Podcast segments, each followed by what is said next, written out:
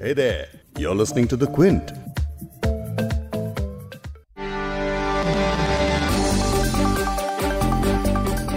Media का बाज़ार तैयार है और इस बाज़ार के खरीदार यानी कि एडवर्टाइजर टीआरपी देखकर रेट तय करते हैं। मुनाफे और लोकप्रियता की रेस में पत्रकारिता कहाँ पर खड़ी है इस पर देश भर में बहस चल रही है। सबके अपने अपने सच हैं और उस सच के लिए अपने घड़े गए तर्क। लेकिन टीआरपी यानी टेलीविज़न रेटिंग पॉइंट का जो घोटाला सामने आया है, उसके बाद से न्यूज़ चैनल्स की जमकर किरकिरी हो रही है। पैसा देकर चैनल्स दिखाने और टीआरपी कमाने के इस धंधे का भांडा फोड़ करने का दावा किया मुंबई पुलिस ने। टीआरपी के साथ इस छेड़छाड़ में रिपब्लिक टीवी और दो मराठी चैनल्स के नाम सामने आए हैं और चार की गिरफ्तारी हो चुकी है।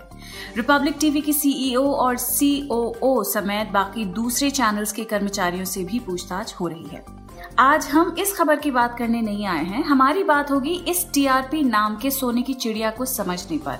कैसे तय की जाती है टीआरपी कहीं टीआरपी की रेस में दौड़ते दौड़ते हम पत्रकारिता को पीछे तो नहीं छोड़ आए हैं? और इस पे भी बात करेंगे कि अब इन खामियों को किस तरह से सुधारा जाए। क्विंट हिंदी पर आप सुन रहे हैं बिग स्टोरी हिंदी। मैं हूँ फबीहा सैयद। पॉडकास्ट में आगे सुनिए पत्रकार और सत्या हिंदी डॉट कॉम के फाउंडिंग एडिटर आशुतोष को। साथ ही सुनिए एनडीटीवी इंडिया और एनडीटीवी प्रॉफिट के former senior managing editor Aunindyo Chakravarty को भी। और जानेंगे न्यूज़ लॉन्ड्री के को फाउंडर अभिनंदन सीखरी से कि क्या है इस पर उनकी राय। इन सबसे बात की है क्विंट की कॉरेस्पॉन्डेंट अंकिता सिन्हा ने। ये सब यही डिस्कस कर रहे हैं कि टीआरपी के मकड़ जाल में उलझ कैसे गई मीडिया आखिर इस जाल से निकला कैसे जाए? तो इन एक्सपर्ट्स की राय जानने से पहले घोटाला क्या है इसका भी देते हैं आपको एक क्विक रिटैप मुंबई पुलिस ने 8 अक्टूबर को अचानक एक प्रेस कॉन्फ्रेंस कर टीआरपी घोटाले का भांडा फोड़ का दावा किया था। पुलिस की जाँच में रिपब्लिक टीवी और दो अन्य मराठी चैनल्स को टीआरपी से छेड़छाड़ करते हुए पाया गया। मुंबई पुलिस कमिश्नर ने बताया था कि जहाँ पर टीआरपी मापने वाले डिवाइस लगते हैं, उसका डेटा गोपनीय होता है। लेकिन कुछ लोगों की मिली भगत से, कुछ टीवी चैनल से ये डेटा शेयर किया जा रहा था। इसके बाद चैनल्स उन घरों को जहाँ से टीआरपी का डेटा लिया जा रहा था, उन्हें पैसे देकर खरीद रहे थे। उन घरों को कहा जाता था कि आप इसी चैनल्स को लगातार रखिएगा, चाहे उसे देखें या ना देखें। साथ ही ये तक कहा जाता था कि अगर आप कहीं बाहर जा रहे हैं तो ये चैनल्स ऑन करके बाहर जाएँ। वहीं कुछ मामलों में तो बिना पढ़े लिखे लोगों के घरों में अंग्रेज़ी के चैनल्स को ऑन रखा जाता था। इसके लिए हर परिवार को पैसे दिए जाते थे। वहीं रिपब्लिक टीवी ने बार बार किसी भी गलत काम को करने से इनकार किया है और महाराष्ट्र सरकार और मुंबई पुलिस पर फंसाने का आरोप लगाते हुए पुलिस आयुक्त परमबीर सिंह पर मुकदमा ठोकने की धमकी दी है। फ़िलहाल मुंबई पुलिस ने रिपब्लिक टीवी के सीईओ और सीओओ से टीआरपी घोटाले की जाँच के सिलसिले में पूछताछ की है। अब आप बार बार सुन रहे होंगे टीआरपी टीआरपी तो मैं आपको बता दूँ कि टीआरपी यानी टेलीविज़न रेटिंग पॉइंट एक ऐसा तरीका है जिसके ज़रिए ये पता लगाया जाता है कि जिन लोगों के घरों में टीवी सेट्स लगे हुए हैं, उन्हें कौन सा चैनल या प्रोग्राम देखना पसंद है। मतलब कि कौन सा चैनल या प्रोग्राम कितना लोकप्रिय है और कितने वक्त लोग उन चैनल्स और प्रोग्राम को देखने में दे रहे हैं। अब आसान भाषा में कहें तो जिस चैनल या प्रोग्राम की जितनी पॉपुलैरिटी लोगों में होती है, उसकी टीआरपी उतनी ही ज़्यादा होती है। लेकिन ये सोचिए कि क्या इस पॉपुलैरिटी और टीआरपी के लिए सनसनीखेज खबर बनाते बनाते न्यूज़ चैनल्स अपनी क्रेडिबिलिटी खोते जा रहे हैं? टीआरपी के इस खेल के बारे में पहले न्यूज़ चैनल के एडिटर रह चुके और अब news website Satya Hindi dot com के संस्थापक, संपादक आशुतोष बताते हैं कि जब आरोप सामने आए तो उन्हें बिल्कुल भी हैरानी नहीं हुई।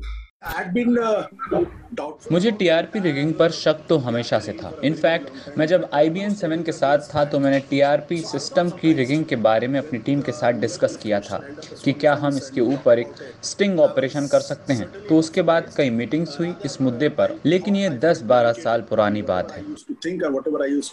अब सुनिए अभिनंदन सेखरी को भी जो कि न्यूज़ लॉन्ड्री के को फाउंडर हैं। It is great what's happening इस पूरे विवाद के पीछे वजह एक दूसरे को नीचे दिखाना हो सकती है। जाति वजह भी हो सकती है लेकिन ये इस तरह हुआ है कि पूरा देश इसके बारे में जान गया है। और क्योंकि ये अब एक बड़ा मुद्दा बन चुका है तो हर कोई ही इसके बारे में बात कर रहा है। अब इस सब के बाद कम से कम इस सिस्टम को हल करने के ऊपर काम किया जा सकता है क्योंकि जिस तरह से न्यूज़ चैनल्स की टीआरपी कैलकुलेट करके मोनेटाइज की जाती है वो बहुत ही गलत है। चैनल्स लेकिन इस पूरे मामले में मुंबई पुलिस पर भी काफ़ी सवाल उठ रहे हैं। बात यह है कि पहले हंसा रिसर्च ने एक एफआईआर दर्ज की थी जिसमें रिपब्लिक टीवी नहीं बल्कि इंडिया टुडे टीवी का नाम था।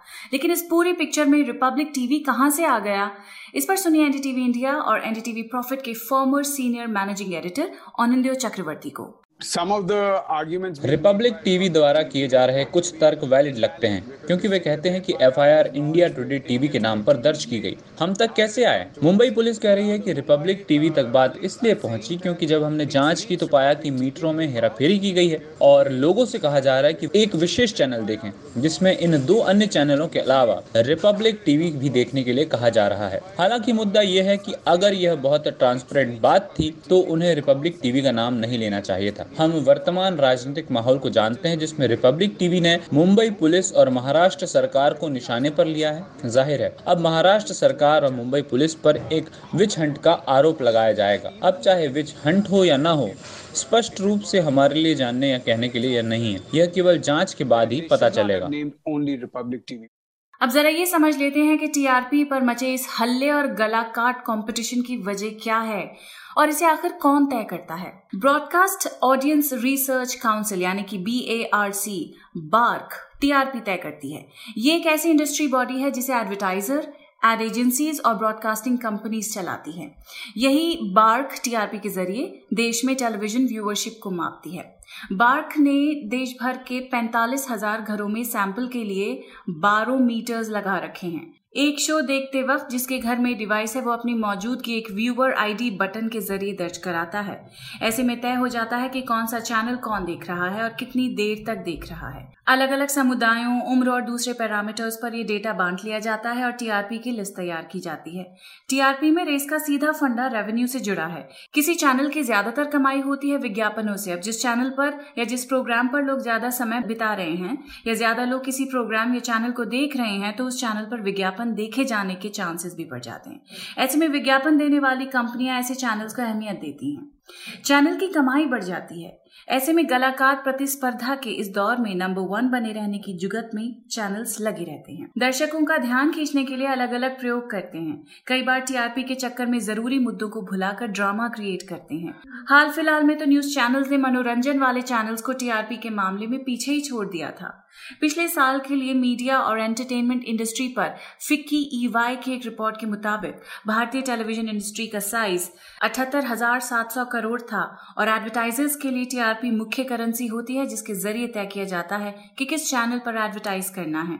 इस पर सत्या हिंदी डॉट कॉम के फाउंडर आशुतोष क्या कह रहे हैं? सुनिए।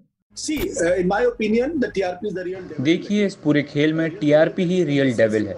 कोई भी न्यूज़ चैनल जो इस लिस्ट में आगे होता है, उसके बारे में ये मान लिया जाता है कि वो चैनल काफ़ी अच्छा काम कर रहा है। मेरी राय में एडिटोरियल कंटेंट को रेटिंग और नंबर के आधार पर नहीं आंका जाना चाहिए। पत्रकारिता की गुणवत्ता, बस उन कहानियों के आधार पर होनी चाहिए जो आप करते हैं। इस बात पर होना चाहिए कि आपके उठाए मुद्दों से असल में क्या इम्पैक्ट होता है और फिर किस तरह का भरोसा आप पर किया जाता है। ट्रस्ट यू हैव आशुतोष बताते हैं, इससे पूरे कारोबार के लिए एक संकट पैदा हो जाएगा, क्योंकि इससे दर्शक का भरोसा अब टूट गया है।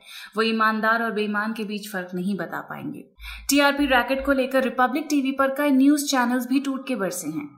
जी न्यूज़ हिंदी के कार्यक्रम डीएनए में सुधीर चौधरी ने कहा कि टीआरपी की इस चोरी की तुलना आप बूथ कैप्चरिंग से कर सकते हैं। नेताओं के लिए जो महत्व वोटों का है, टीवी चैनल्स के लिए वही महत्व टीआरपी का है। आज तक चैनल की एंकर अंजना ओम कश्यप ने कहा कि रिपब्लिक टीवी, टीआरपी चोर है। पैसा देकर टीआरपी जुटाने का काम करती है।